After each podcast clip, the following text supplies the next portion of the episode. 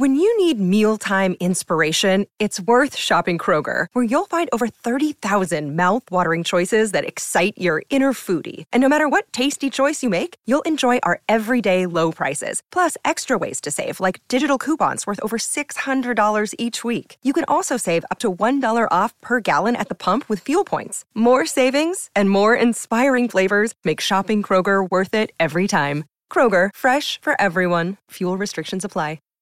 Save big on your Memorial Day barbecue, all in the Kroger app. Get half gallons of delicious Kroger milk for $1.29 each. Then get flavorful Tyson Natural Boneless Chicken Breasts for $2.49 a pound, all with your card and a digital coupon.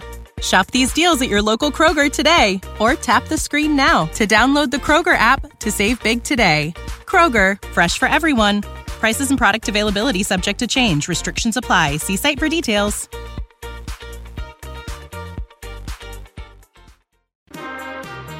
You're listening to Tom and Bock on 93.7 The Ticket and theticketfm.com. Welcome back. It is Tom and Bock, 93.7 The Ticket and theticketfm.com. How you feeling? I'm feeling all right. Good. A little nervous for the Friday basketball game. Big announcement. Cam Newton has signed with the Carolina Panthers. It's official. It is official. Sam Darnold, who was pretty good in the first three games, just suddenly became Sam Darnold again. He remembered that his name is Sam Darnold, and he started to play like him. Then he got injured. So he's out for several weeks, and now they've got Cam Newton. So that's interesting because, you know, obviously he won an MVP there and everything, but Matt Rule wasn't there for that. So this is a new staff bringing him back. Isn't that more of the offense, though, that Matt Rule was running at Baylor? I mean, a dual threat type of guy. Yeah. So we'll see how it works out, but that's kind of the big news of the day. But we do talk a lot of college football, and with that, we welcome in Robin Washut of HuskerOnline.com. Hi, Robin. How are you? What's up, guys? How much? We were just talking about this. Scott Frost, of course, there were several comments that stood out from talking to the media yesterday, but the one about special teams, he talked about it being a possibility that he would hire a full-time special teams coordinator. And then he added, once again, which he said before, it's not the specialists, it's not the special team so much as the specialists. Do you agree with that? I mean, that's accurate to an extent. I mean, you saw the kicking game wasn't nearly an issue last year as it was this year because the guy they brought in to kick made the field goals, and this year he didn't. And so clearly that was a pretty dramatic shift in how you evaluate the kicking game. And then obviously the punting. They haven't really given up really big returns when the ball is punted correctly, but you're still getting those 13-yard shanks that you leave your head scratching your head, wondering how there could be that dramatic of performance one way or the other, where he's booming 60-yarders and then shanking off the side of his foot for a net 10-yard gain. So I do think there's something to be said for that, but this is also the staff that brought in all these specialists, and so. They're partly or just as much to blame as anyone. So if they are going to remain status quo, you better find a way to identify your specialists through the transfer portal or recruiting front a whole lot better than you have been. Because if you're going to blame the execution on the players as why your special teams have struggled, it's your job to go get players that are going to execute. Well, and of course, if you do have a special teams, a full-time dedicated special teams coach, you kind of have to take away from something. And that's why there was kind of the idea is maybe Scott Frost could be the quarterback coach. But as of now, he hasn't shut off that. But he's kind of saying that they're kind of focusing in on that CEO role. What part of Scott Frost's history would make you think that a CEO role is correct for him more than kind of a positional coach or kind of to focus more on the grand scheme of things rather than to help out with the quarterbacks? I mean, I think it's just the nature of the job. I mean, you're the head coach of a Big Ten school, and you can't devote all of your attention or 90% of your attention to one side of the football.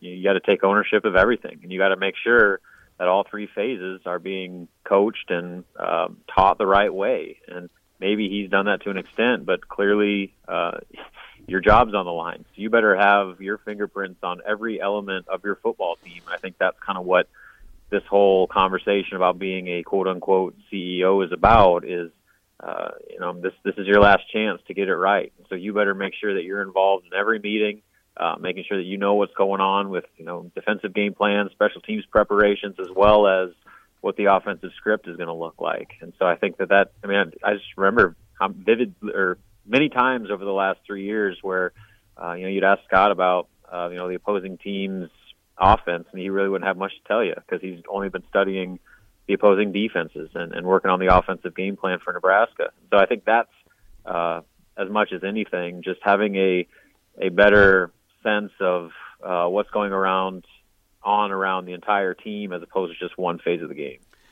He's Robin Washut of HuskerOnline.com. One of the criticisms of Scott Frost coming from UCF was that he brought everybody. Some like that you're keeping the whole staff intact, but then there was a learning curve to the Big Ten. He obviously had a relationship with Matt Lubick when he hired him. Do you expect that offensive coordinator to be somebody like Mark Helfridge, for example, that he has a connection with, or does he go outside the people that he knows? I wish I could say, but history suggests that there's going to be some form of a relationship there. And we talked about it this week. He mentioned trust about 5 different times in his answer about what he was going to do with that offensive coordinator spot. So it's hard to trust somebody you don't know. And so I think that's probably going to give you an indication that it's not going to be this, completely outside hire where he's never even said a word to the guy before the interview process. It's going to be somebody that he knows, that has a familiar idea of what they want the offense to be, as Scott Frost does, and so they can be on the same page and kind of hit the ground running as opposed to trying to get to know each other on the fly while trying to get ready for a critical do-or-die season. So I don't think it's going to be, like I said, this totally out of left field hire. It's going to be somebody that Scott knows and believes that is going to give him the best opportunity to turn this program around in the manner that he needs to in order to keep his job. And, of course, much of the focus being, focused on next year, but there's still 2 games left. How do you kind of envision those 2 final games looking? Of course, we know they've kind of brushed in some other guys to be the full-time head coaches or interim full-time position coaches there. Do you expect this to look kind of like it has throughout the season, or do you expect the new coaches and kind of different ideas heading toward the end of the season? Yeah, I would imagine any dramatic shifts. They're bringing in guys that were already on staff doing what they'd been doing all season. So I'd imagine just be kind of a continuation of the same message, the same formula, and just try to get through this year as competitively as possible. It's hard for everybody. Especially the players that just lost their position coach. Now you got a new figurehead of your group that's running the show day to day.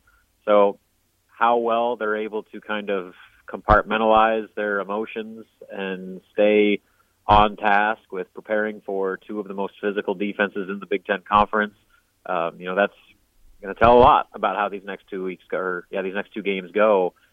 Right now, I don't know. They're saying all the right things again, but we'll see kind of how next week goes and if that message is still believable or not. And again, we won't know anything until they actually take the field.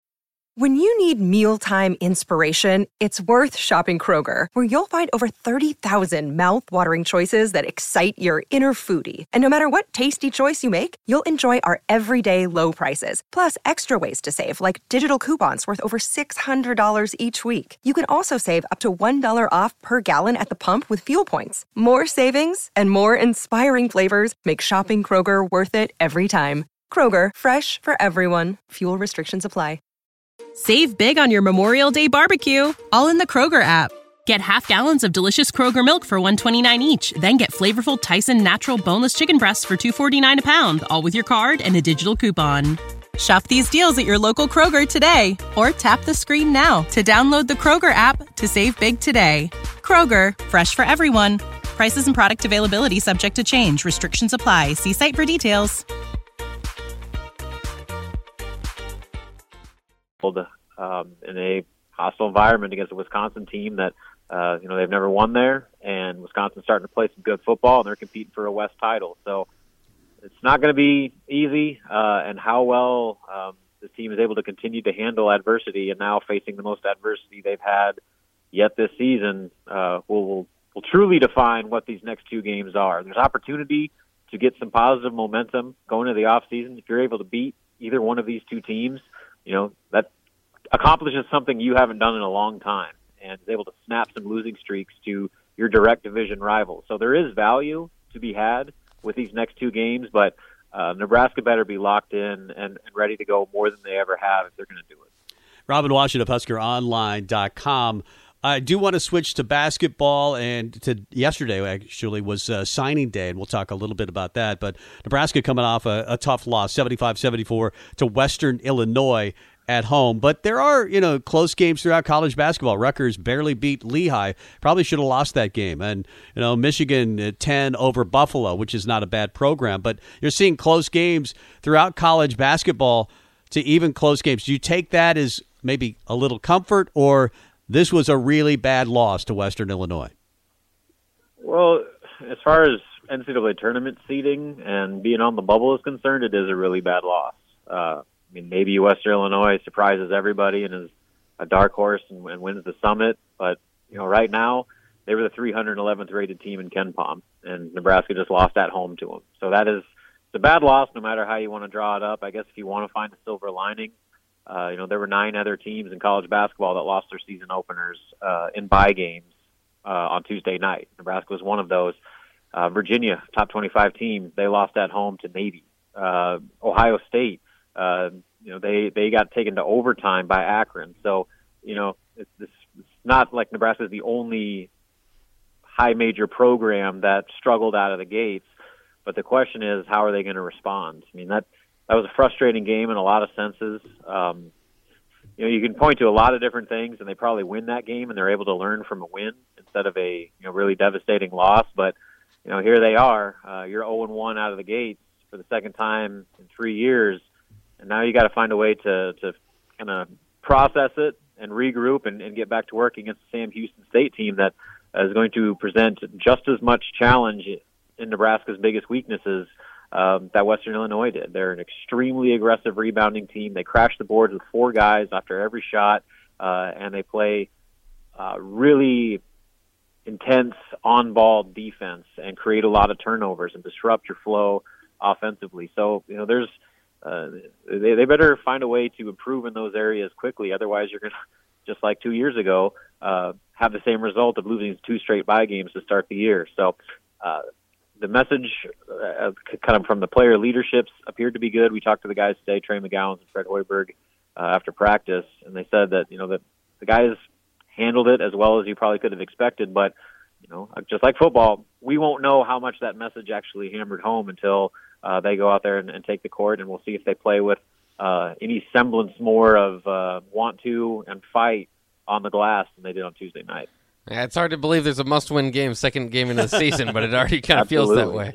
But I did want to ask you, too, about the fall signing period. No surprises, but Nebraska did sign 4 new guys for their class coming in next year. How's the class look? I mean, I guess it depends on where you look. I think Rivals has them at 30th. I don't know where they are with the other services. So, you know, they're right on the cusp of being in that top 25 conversation. We'll see how it finishes out in the spring, but, you know, they got 4 new signees, like you mentioned, and all 4 of them bring a little something different to the table, where Jamarcus Lawrence, kid from Roseville Catholic in New Jersey, he's an elite-level shooter who I think is one of the more underrated players in the 2022 class. He kind of gets overshadowed a little bit because he's playing alongside a guy named Simeon Wiltshire, but you know, Nebraska's really excited about him. Blaze Cata. He's a 6'11", number 1 junior college player in the country who just won a national championship last year, who's going to bring immediate impact with his size, defensive presence, and rebounding. So you want to talk about all the issues they had last night. Help is eventually going to be on the way in that regard. And then Ramel Lloyd, the kid from Sierra Canyon, Fred today called him as that when he shows up on campus next summer, he will be as versatile of a player as they have on their roster, with his ability to play 1 through 4 in any given moment. They really like just his skill set with his size, his strength, and then obviously his offensive prowess. So they really like him. And then Denham Dawson might be the most interesting of him because he's going to be an early enrollee. He was originally a 2021 recruit, decided to take a post-grad year at Southern California Academy, accomplished what he needed to accomplish this fall by getting the Nebraska offer and committing. And so he decided to not waste any more time and finish out the post-grad year and just enroll early at Nebraska. I mean, he'll be here on December 27th and be able to practice every day with the team, travel with the team to road games, and kind of just get a head start on his college development that I think will be really valuable for him. So, like I said, a lot of different pieces with this group, and I'm interested to see how they finish things out after the inevitable roster attrition that happens at the end of the season, and how Nebraska continues to hit the transfer portal. I guess that was what I was going to ask. They're not done, right? Even though they're two over, you expect certain guys to leave, and they're not done recruiting. Yeah, no, I mean, like they're going to have spots to fill. Trey McGowan has said publicly this is his last year. I would expect this to be Lat Mahan's last year. We'll see what Derek Walker wants to do, and then Bryce McGowan's, like I retweeted today, was just projected to be 20th overall in the NBA draft. So odds are he probably won't be back. So they're going to have spots to fill. It's just a matter of how many. But it's Nebraska and Matt Abdelmasih. The transfer portal is always open and always locked in, and so they will be ready for whatever comes. How about another big that can rebound at a high level? I'll take two to go. Good stuff. Yeah, they use some of that, but it's not just about size. I get it. It's about one. They got plenty of tall dudes. Wilhelm Breidenbach didn't get a single rebound. He's 6'11". So it's a mentality thing. Well, yeah, we were just saying that. Bock said it in the postgame show. Lonzo, one of your smaller guys, had 13 rebounds. So it's not about necessarily height. It's about want to, as you just said. Good stuff, Robin. We'll talk to you again next week. Yep, we'll see you guys. Robin Washut of HuskerOnline.com. Let's get to break. Come back with Rico and the Blog Jog next. You're listening to Tom and Bock. Watch live on Facebook, YouTube, or Twitch. When you need mealtime inspiration, it's worth shopping Kroger, where you'll find over 30,000 mouthwatering choices that excite your inner foodie. And no matter what tasty choice you make, you'll enjoy our everyday low prices, plus extra ways to save, like digital coupons worth over $600 each week. You can also save up to $1 off per gallon at the pump with fuel points. More savings and more inspiring flavors make shopping Kroger worth it every time. Kroger, fresh for everyone. Fuel restrictions apply. Save big on your Memorial Day barbecue, all in the Kroger app. Get half gallons of delicious Kroger milk for $1.29 each. Then get flavorful Tyson Natural Boneless Chicken Breasts for $2.49 a pound, all with your card and a digital coupon. Shop these deals at your local Kroger today, or tap the screen now to download the Kroger app to save big today. Kroger, fresh for everyone. Prices and product availability subject to change. Restrictions apply. See site for details.